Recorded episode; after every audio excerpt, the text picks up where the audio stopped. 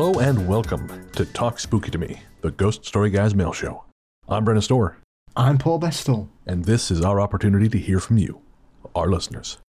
Paul, my friend, I'd say how you doing, but it feels disingenuous because we just spent an hour and a half talking to each other doing the uh, patron live show. But I will, I'll ask anyways because it is the format.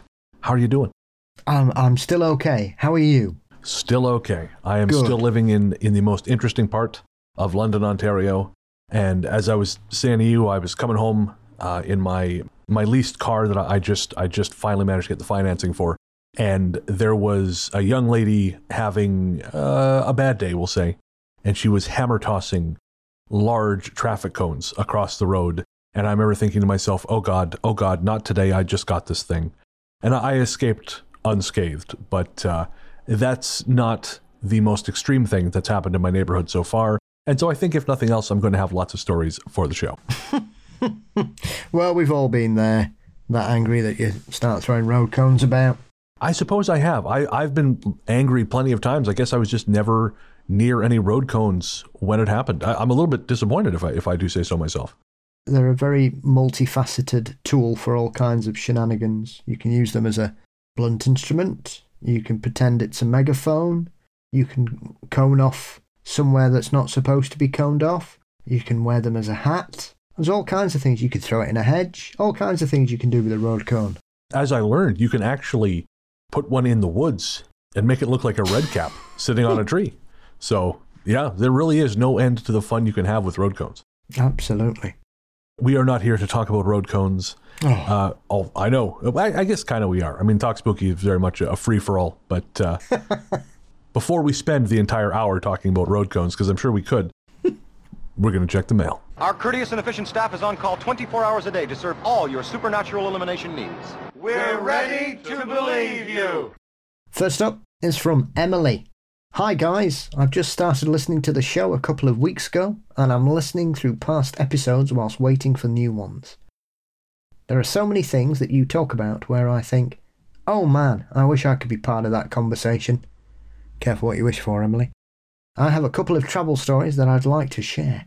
Both of these stories occurred when I was travelling between Down East Maine, where I live, near my mum's family home, and St. Augustine in Florida, where my dad lived for a few years. I was reminded of the first story during an episode where Brennan described a huge flock of crows in Vancouver. It was December 2017, and my mum and I were driving down to Florida for an extended Christmas visit. We were driving on an overpass at dusk, going through Hartford, Connecticut. The overpass was surrounded by thousands of crows, flying to their roosts for the night. They were all around us, flying and sitting in trees that came up from below the overpass. We couldn't see the ground that the trees were coming up from, and the trees that had no leaves due to the season, so the whole thing was a really cool tunnel of crows and the occasional treetops that looked like floating bushes full of crows. The second story is actually my return trip home after that Christmas visit in mid February 2018. I was reminded of it when you talked a bit about the Langoliers in your episode with Jim Harold, as it involved me taking a flight up to the airport in Bangor, where that story took place and was filmed. I made the flight on my own, as my mum stayed down south. When I arrived at Bangor International that February, it was snowing heavily and was getting more intense by the minute. And I had to wait there for four hours to get the bus home. This airport's a small one, with one terminal and six gates upstairs and an open floor plan downstairs. I'd packed light, so it was easy for me to get my suitcase, grab some lunch, and go downstairs to wait by the entrance. On the ground floor, you can easily see from one end to the other of the main area of the building, so I decided to listen to some music, with my headphones on, of course, and watched the crowd go by while I waited for the bus. The crowd thinned out as the people from my flight left. Got bigger again as another flight came in, and then thinned again as they also left. That was the last flight of the day because of the blizzard. And I'm sure of this because at 1:40 I was totally by myself. There was not a single other person left in the main part of the airport. This is how I found out that all the lights in the airport are motion activated. The ones to the right of me by the ticket desks all turned off by themselves, and I've got a couple of photos with this timestamp. The lights turned back on again some time later as a security agent and his dog, a golden retriever, walked from a back room to that side of the building, out past the baggage claim in front of me by the far wall. They gave no indication of noticing me and disappeared into another room on the left side of the building. The agent came past me again some time later, but with no dog this time. He asked me what I was doing, and I told him I was waiting for the bus and told him the name of the bus company. He was apparently satisfied with this answer and left again, and once again I was on my own and didn't see anybody again until the bus came some time after four o'clock. The blizzard stayed strong all through the 80 minute ride home, and if anything creepy would have happened, that would have been the perfect time for it to do so. I didn't realise until two years later that this was the Langoliers airport, and I'm glad that my liminal airport experience stayed in real time and real space. Thanks for making a great podcast. I enjoy hearing all the stories you get and the banter between the both of you, and I'm looking forward to more. Thanks for sharing that, Emily. I, I guess it makes sense now why King came up with Langoliers there, if it's that empty. Yes, I don't think I've ever been in an airport that empty. I've been in where you've got a, a gaggle of uh, of people, a handful, but not on my own. Funny enough, today I, I had to bring back the rental car I've been using here in London uh, because obviously I finally managed to lock down my own.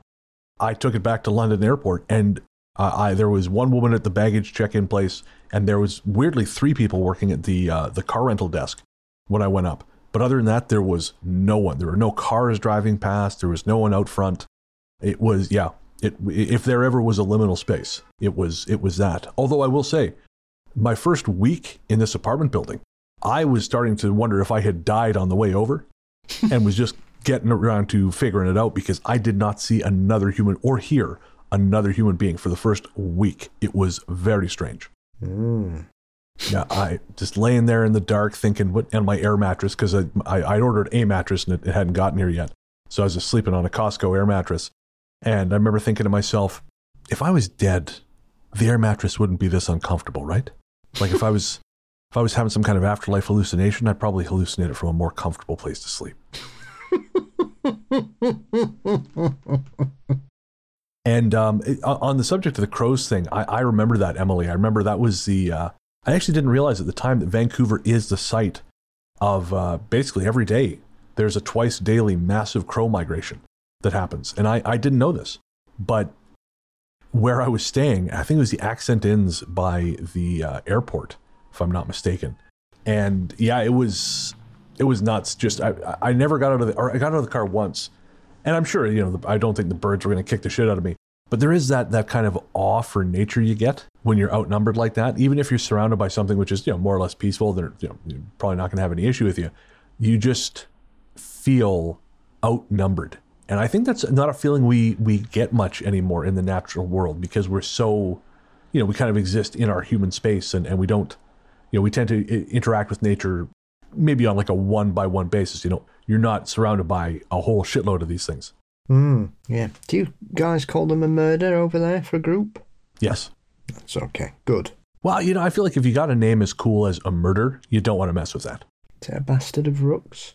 Parliament of ravens? It's, it cannot possibly be a parliament of ravens. Okay, it is a parliament of ravens. Paul is not just messing with me this time. this time. All right, so next up, we have a message from Donna.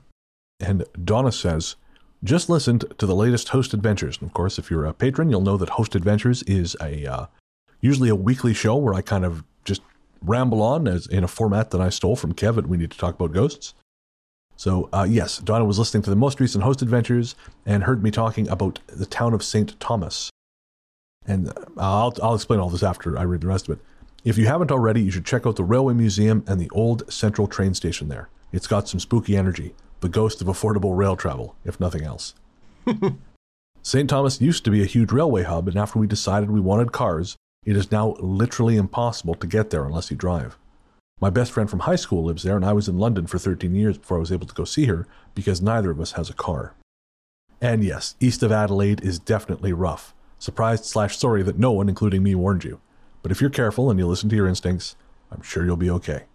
And let me know if you ever come to Toronto. I'd love to treat you to a coffee slash beer. And Donna, that's a deal. I, have emailed Donna separately, but uh, yeah, absolutely. next time I get into Toronto, probably I'm hoping at some point in the next month or so, but uh, still in the process of getting settled. One of the things that attracted me to London is that you're just you're connected to a lot of different little towns, and that's all very new to me because obviously in Revelstoke, you can't go anywhere. You know the road, you know north and south dead end and water, east and west. You're looking at minimum 45 minutes before you get anything approaching civilization. Uh, going out east, it's an hour and a half. And then, of course, you're on the island, you're on the island, you're not going anywhere. So for me, the novelty of just being able to hop in my car and go to a different town is, is really quite something. Uh, actually, tomorrow, I'm going to the town of Stratford to what is, I think, the world's smallest cinema. It's a, a 12 seat micro cinema to go see Abbott and Costello meet Frankenstein.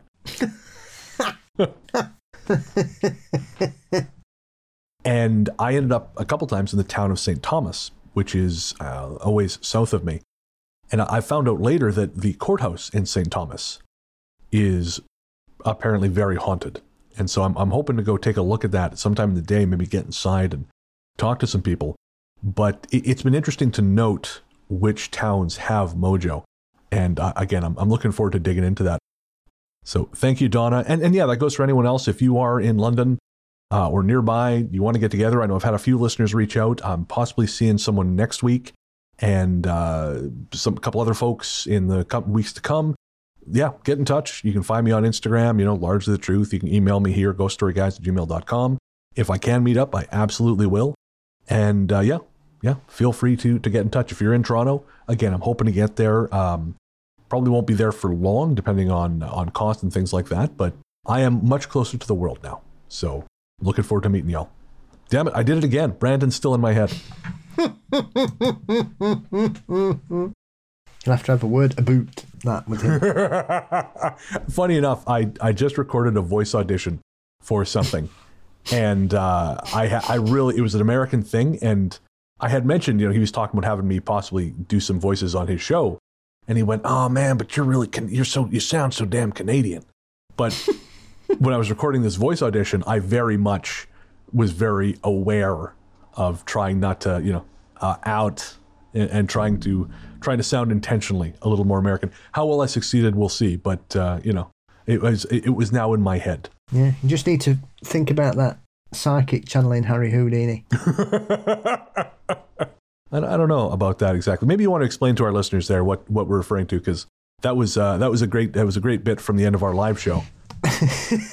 so there was a, a, a, gentleman who lives in Australia who was uh, doing the rounds a few years ago, claiming that he'd been able to, to utilize a psychic to channel various dead celebrities, one of whom was, was Houdini. He claimed to have a, a recording of this particular person claiming to uh, talk about it, and uh, it was quite possibly one of the most laughably bad impressions I've ever heard. It was literally somebody going, Hey, my name's Harry Houdini. I'm from Brooklyn. hey, I was a magician. It was dreadful. Um, and I can't remember the chap's name. It will come to me. Give me a sec. Hang on. It's it sounds like Job from Arrested Development doing his Franklin voice. Victor Zammit was the uh, was a chap. Uh, he was a retired lawyer based in Sydney, Australia. Folks, check out the latest episode of Mysteries and Monsters. Uh, actually, I guess it might not be the most recent episode when this comes out, but it's one with Dr. Kate Sherrill, and it's uh, it's a really, really great interview. You, you will learn a lot about uh, charlatan psychics. It, it is both fascinating and dispiriting. No pun intended. Terry writes next. Hi, Brennan and Paul. This isn't a ghost story. It's a weird dream experience, but I thought I would share it. In the 1980s, my mom lost her battle with depression and took her own life. She was only 46 years old. After she died, she came to me in dreams a few times. Each time it felt very real and comforting. When this happened, it was very brief, but somehow I knew I was really connecting with her, and I think she wanted me to know that she was doing okay on the other side. This hasn't happened for a few years, but a couple of nights ago I had a strange dream involving my mum. This one was different from the others and sort of eerie. In the dream, I'm in my house and I notice the front door is open slightly. This is highly unusual, since I always double lock the door. As I move towards the door to close it, it swings open, and my mum walks in. I was surprised to see her. She looked beautiful, but as I looked closer, something wasn't quite right. She was too perfect. Her face almost looked like a cartoon or an internet meme. Not only that, but the detail of her was extremely vivid, with sharp edges and colours. Then she spoke to me and said that I needed to help a friend of hers. She tried to move me towards the door. Something felt very wrong and creepy about this, and I knew this really wasn't my mum. At this point, I woke up with a start. I felt like something was trying to hijack my dream, using my mum's image as a bait. I know our subconscious is highly creative and can come up with all kinds of things in a dream state, but this was different, and I'm wondering what you think about this.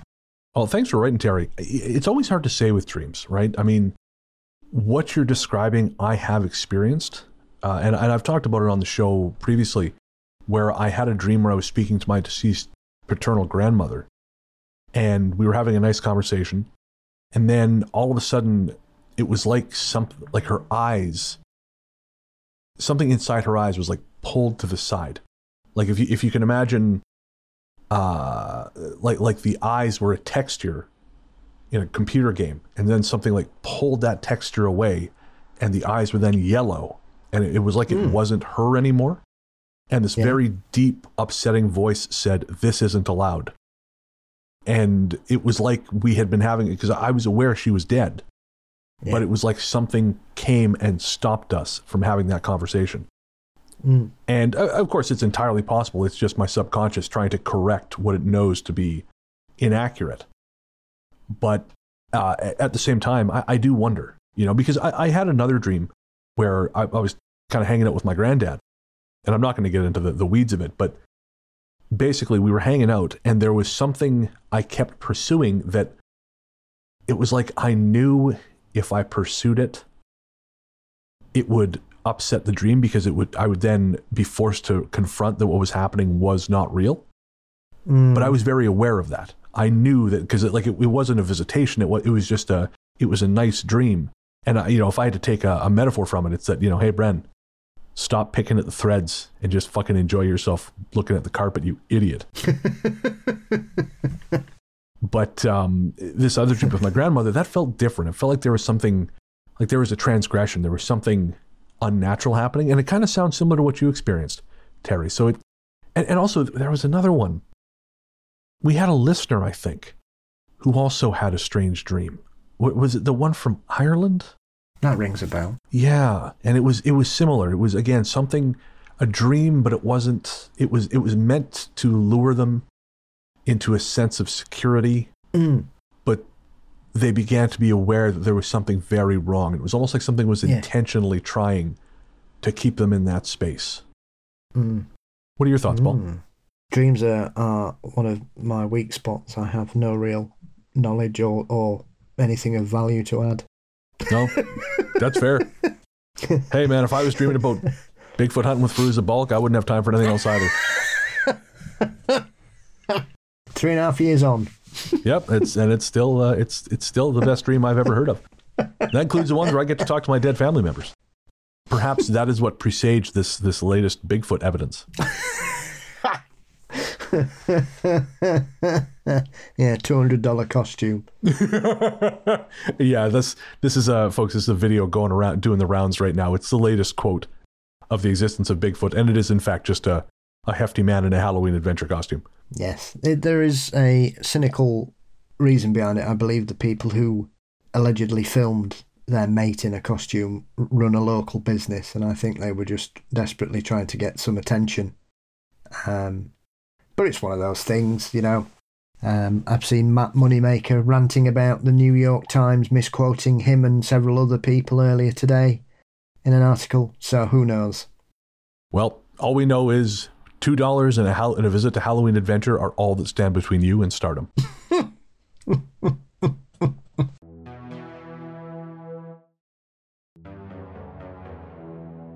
all right, so next up is from our longtime listener Brooks. Brooks says, Hello, Brennan and Paul. I write you this as I am laying down on my living room couch in the dark with the light of some LED strips and the microwave surface light in the kitchen. Not enough light to do much besides see around the kitchen. The couch faced up the stairway to the bedrooms and bathrooms upstairs. As I wait for my screaming Sicilian pizza to cool, best frozen pizza on the market, highly recommend it, I am going to check that out, Brooks. Oh, I will say I found a pizza place. Uh, it's a local chain here. I won't say the name because you know they can pay me for that. But uh, r- right now they're doing uh, four dollar personal pan pizzas. So for an eight inch personal pizza with two toppings, it is four bucks. It is possibly the greatest thing I have ever discovered. Getting back to Brooks, you got me talking about pizza, Brooks. So Brooks says, I am scrolling on my phone as I talk to my girlfriend on the phone, and I have noticed the shape of a human move on the stairs, stop, and look at me. It's a big shadow, so I can eliminate my roommate Caleb because he is shorter than me. So, thinking Dawson is trying to scare me by playing on the stairs and looking at me through pitch blackness, I turn on my phone flashlight to find no one on the stairs. I turn my flashlight off. A couple minutes later, the shadow and movement came back. I turn my flashlight on, and no one, just a big human like shadow that only moves in the darkness and stares. But once the lights are on, it's gone. So my solution is to keep my flashlight on and stop playing this game with the shadow entity that's playing on the stairs as it keeps its eyes locked on me as I wait to shove this pizza and burn my mouth on it. And hey, Brooks, I respect this. I respect a man who's like, you know what? A shadow entity is screwing with me right now, but that pizza is almost done and I will not be denied. Maybe it was the pizza that brought it out. I mean, if it is as good as you say, Brooks, that is entirely possible. I tell you, if a ghost tries to take one of those $4 personal pan pizzas from me, I will fight it. Yeah, I'm one of those weird people that is quite ambivalent with pizza. This must be an English thing because Nick doesn't really care about pizza either. I don't say I, I don't enjoy them, but I very rarely. I think I've had one this year. Yeah, that's that's how she is. She, she likes New York style pizza, the the, the really f- like big flat uh, pieces. But mm. uh, even that, she just you know, it's not like a yeah, once a month is fine if that. Whereas you know, if I could if I could have a superpower, I would swap the power of flight for a metabolism that can digest as much pizza as I want without killing me, and then I would exclusively eat that. I, I, I, now that I'm living, you know, like 10 minute drive from Costco and they have lots of parking, I literally had Costco pizza two days running because it is like $3 a slice and my God, is it good. Hillary comes at us next and says, Brennan, my family loves Dr. Mario. My parents literally play for about an hour every night on their MacGyvered up Nintendo 64. Or maybe it's a Super Nintendo. My sister is a Dr. Mario master. She used to set up her last play in two player mode, playing several levels above her opponent, then go stand on her head in a corner while her last multi step play took down her opponent while she laughed hysterically. Even now, my parents play all the time, and my sister only plays when she visits them, she still plays a little higher than they do, increasing the deficit as the visit continues, and then she gets her groove back. The version has four player mode, and we all laugh so hard while we're playing. They're great memories. Thanks for the mention. It made my night. Oh, that's great, Hillary. Thank you so much. It may be that your sister is the person who crushed me in that uh, video game tournament many moons ago. And if so, of course, we have a blood feud going. Yes, it's like the girl who beat me at Tekken at Gatecrasher in 1997. I can only assume that you still regularly cut your palm and swear blood vengeance to the moon. No, I was I was beaten by the the uh, better opponent. I took it rather better than some of my friends did. See, I, I, it doesn't matter if they're better than me. They beat me. I, I must I must carry this resentment until the end of my days. I don't know what it is. Man, woman, child. It, it doesn't matter. It doesn't matter who beats me. If I this is why I can't compete, Paul, because I'm a very sore loser. Like I, I'll never be shitty to the person who beat me to their face but I will condemn their family for several generations. No, I don't, I don't care anymore. I'm not good enough anymore. I used to be really good. okay, I'm that's not, fair. I'm not. I'm not good enough to be precious. I don't play enough. I've only just, I think, playing Resident Evil Four recently. It took me back and made me realise just how little I play these days. When I used to, you know, days when I used to stay up till five in the morning with six friends playing FIFA till the small hours of the morning um, are, are long gone. Yeah, I feel like th- those are the liberties of, of a younger man's life, though. Because, I mean, even now, you're doing this full time.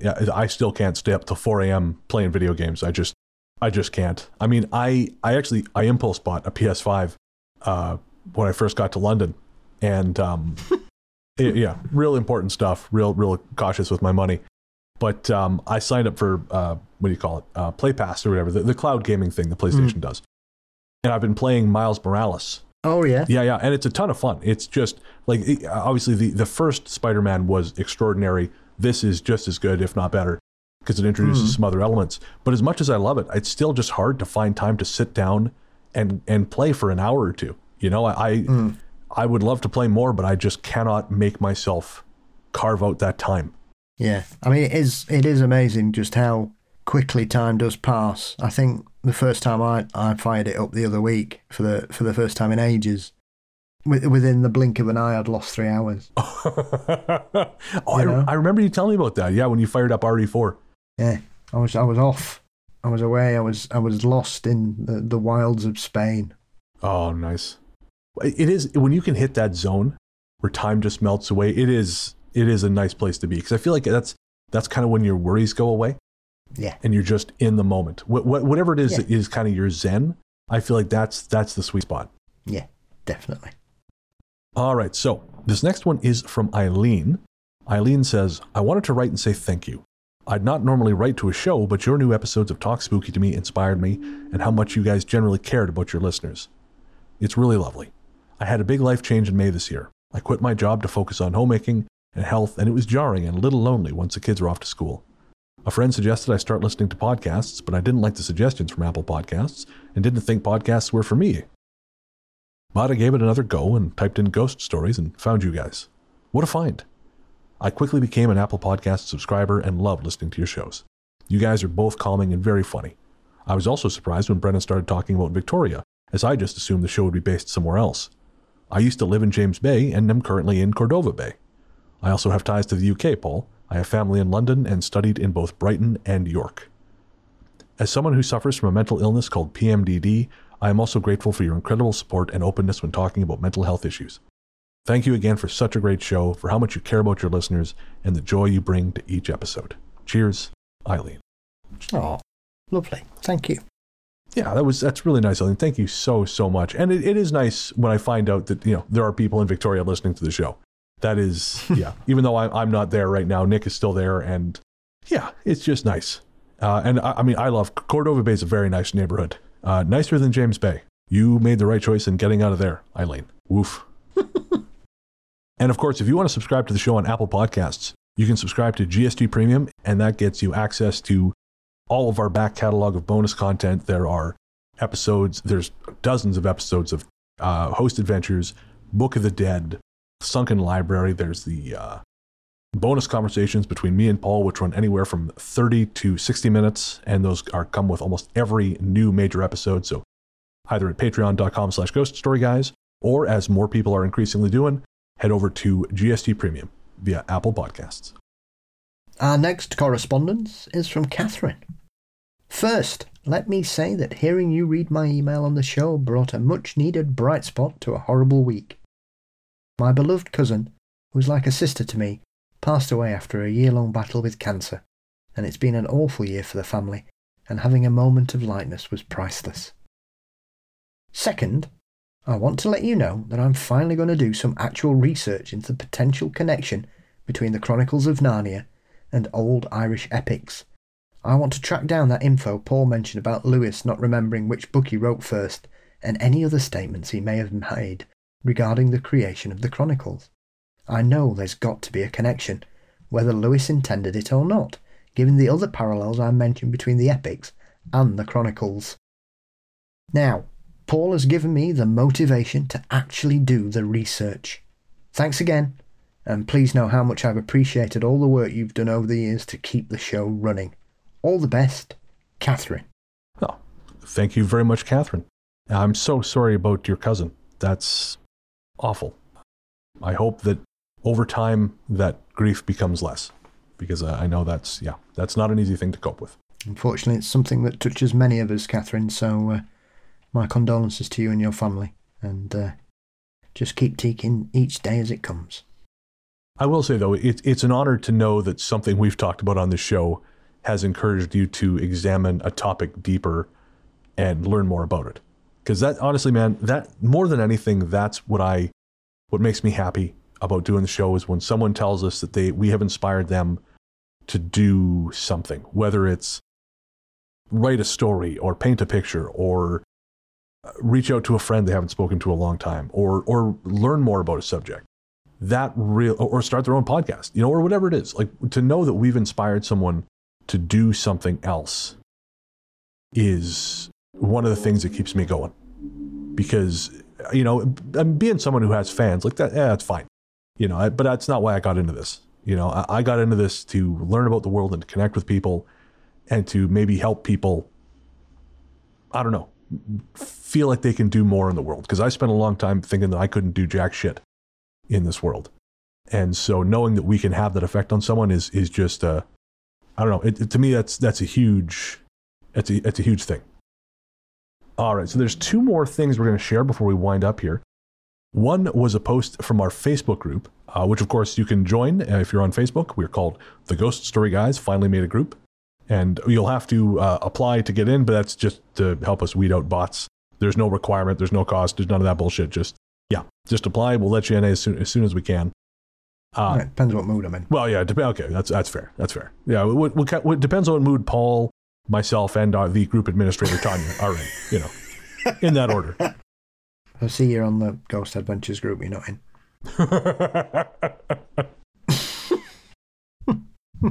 Rod posted yesterday, he posted a picture of Oki Dog from Los Angeles.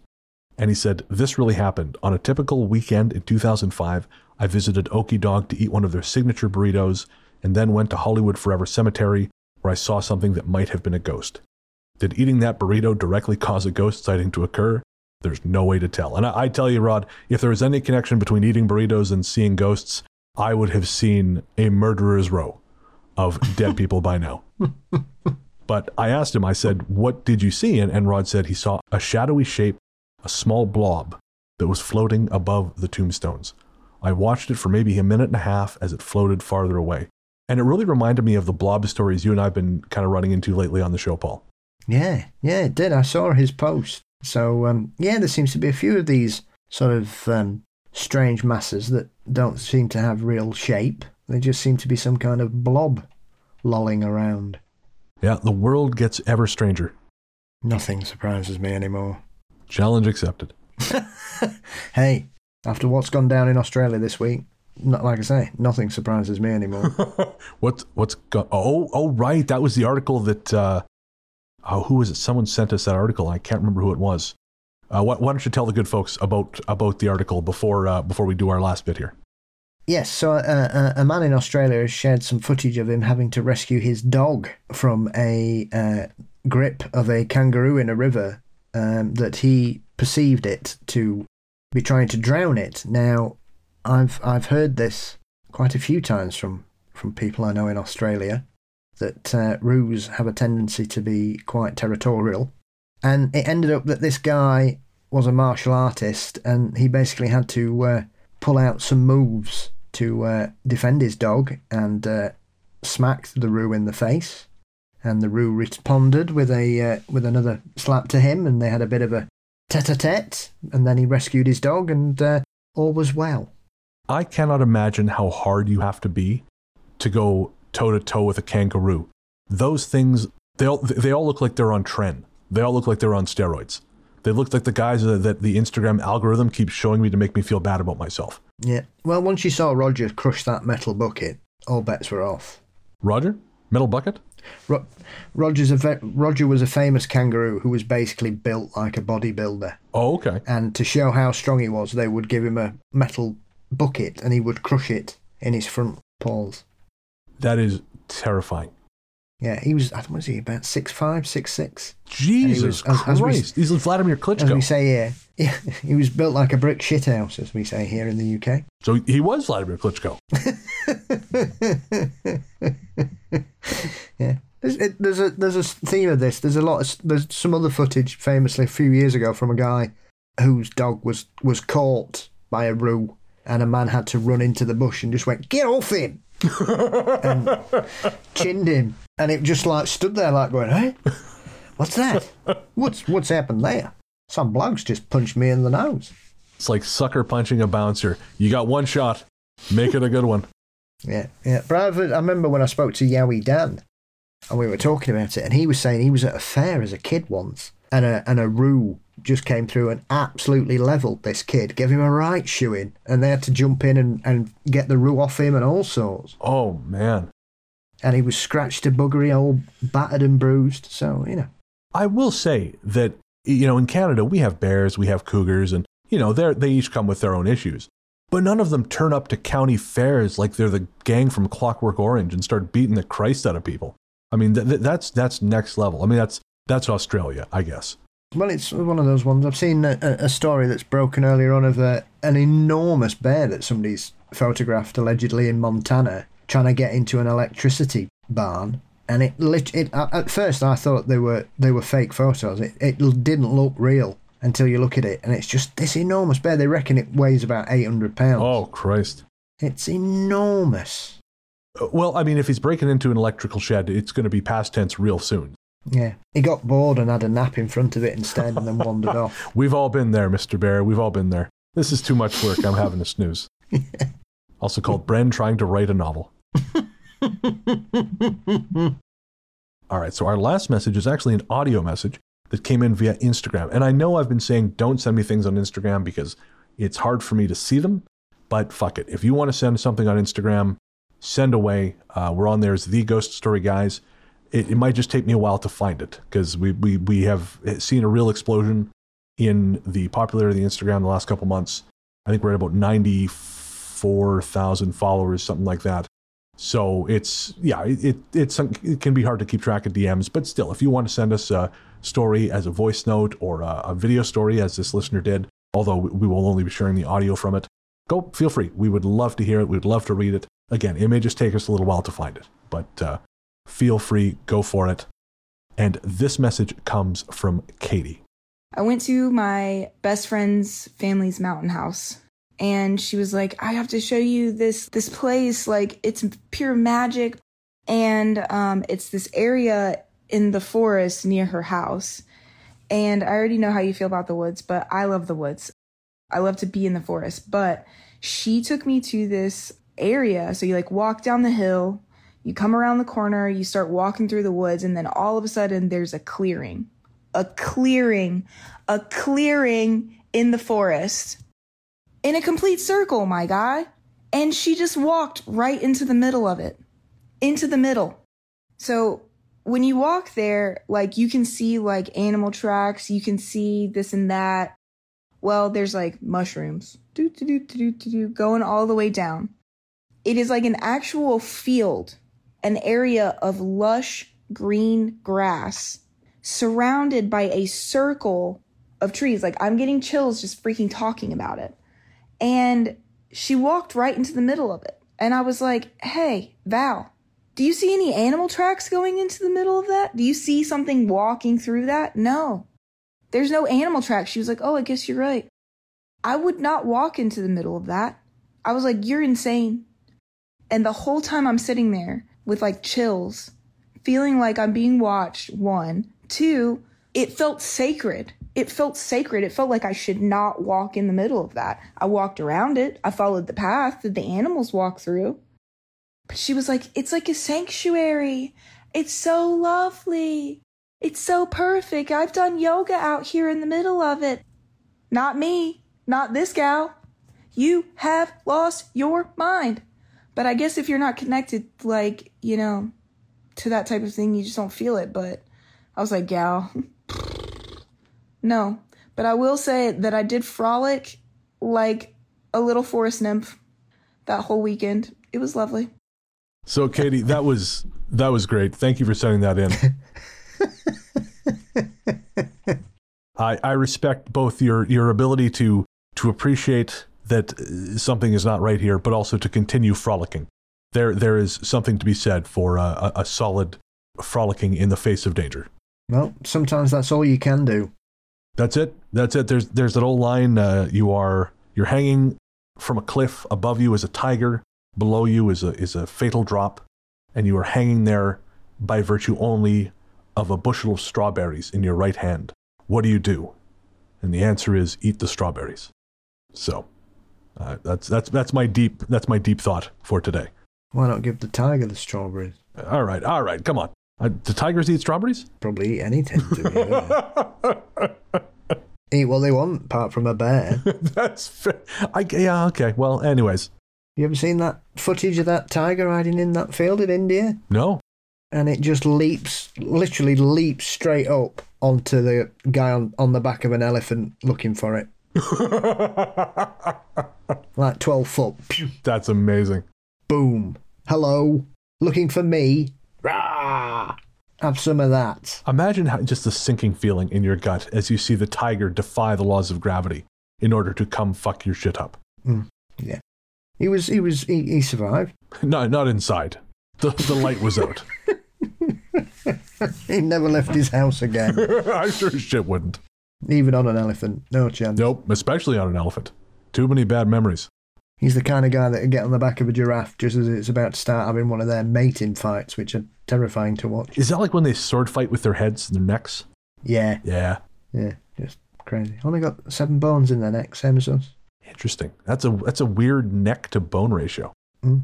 I'm trying really hard not to make any mating or bone jokes after my good shameful showing on uh, 173 with Brandon, where I'm quite sure he will never return. well, not if you keep dressing up like Bigfoot, then start talking about things like that. It won't. No. Oh man, when I came out with that skull mask. Oh, you guys! I don't think you guys will get to see that. I don't. I don't think that's on the video. But he was he was having a hard time. He was because he kept laughing anyways. And I, I for reasons I'm not going to get into right now. I have this death's costume here, and so I just popped into frame wearing that thing and completely fucked his day up. Anyway, these are the things that uh, we're professional. These are, these are professional podcasters get up to. It's a glimpse behind the curtain. Yeah, one they no doubt wish they had never taken. I've looked behind worse curtains. okay, that's fair. That's fair. And uh, yeah, Katie, again, thanks for sending that in. I love that that again, your friend has just really been happily doing yoga in like the, the good folks summer home and just had absolutely no it feels sacred. Not to you man. Not to you. All right folks. Well that's going to do it for this round of listener mail. Thanks to everyone who wrote in. Again i'm sorry we couldn't get to everyone but we love love love getting your messages your stories your comments. Please keep sending those in. Again ghoststoryguys at gmail.com come join our Facebook group. Ghost Story Guys finally made a group on Facebook. And we're, of course, on Instagram as The Ghost Story Guys. Uh, and again, if you want to send us a message or send us a, a, comment or question via DM, go for it. Again, we'll try and get it into the show. I will try and find it. Um, yeah, it, it, the nice thing about that is it just allows for us like slightly more ease of access. You know, if they want to send a voice message, it's a little easier to do that way, which which I understand, and, and that's fair. Absolutely, especially as, if they're as entertaining and as funny as that one. Yeah. exactly. Exactly. All right. So before we get to our musical guest, uh, we should run through the credits. The Ghost Story guys are Luke Greensmith, who helps find our stories, Sarah Kent, who manages our Reddit, Joseph Camo, who helps us manage our YouTube account, Adam Lynch, who edits our videos, Tanya Downing, who helps edit our audio, the conductor of our Paranormal Express journey is Mr. Brennan Storr. And of course, my co host is the one, the only, the inimitable Paul Bestel, host of Mysteries and Monsters. Paul, where can everyone find you online? Mysteries and Monsters is across all social media networks and across all podcasting platforms. Brilliant. I'm on Instagram, Threads, and Blue Sky as Largely the Truth. And you can find my other podcast, Weird Together, everywhere fine podcasts live. Our next episode will be out the day after this releases for the public, and that is about the film Dark Harvest, which is a flawed, but I think still essential Halloween film. So, again, you'll find Weird Together everywhere. Find podcasts live. And as I mentioned, we do have a musical guest on this show. And if you are a musical artist and you want to have your music featured here, shoot us an email, ghoststoryguys at gmail.com all you got to do is send us your track. We will do our best to get you in the show. This time around, we are featuring a track from a friend of the show from, uh, well, a few years back now. In 2020, of course, was our very first Christmas audio drama, which featured music by Chris Moree of the band Genki Genki Panic. And I believe it was actually a listener who put me on to Chris and GGP in the first place. They have been quiet for a while now, but then uh, just recently they released not one, but two tracks, which are um, interpretations of classic, very like real classic horror themes. One is White Zombie, and of course that's the 1932, I believe it's a Boris Karloff film, is it not? Bela Lugosi. Bela Lugosi. Thank you very much. I knew Paul would know. And the other, which is the one we will be sharing, is well, this is not quite as classic as, as uh, White Zombie. It is the theme to Dawn of the Living Dead, originally by Goblin, covered here by Genki Genki Panic. You can find more from them at genkigenkipanic.bandcamp.com. Also, follow a link in the show notes, and you will get to their Bandcamp page. You'll also find them streaming on all your music platforms. So, we will be back next week with a main show, and until then, we will leave you with Genki Genki Panic and their cover of The Dawn of the Living Dead.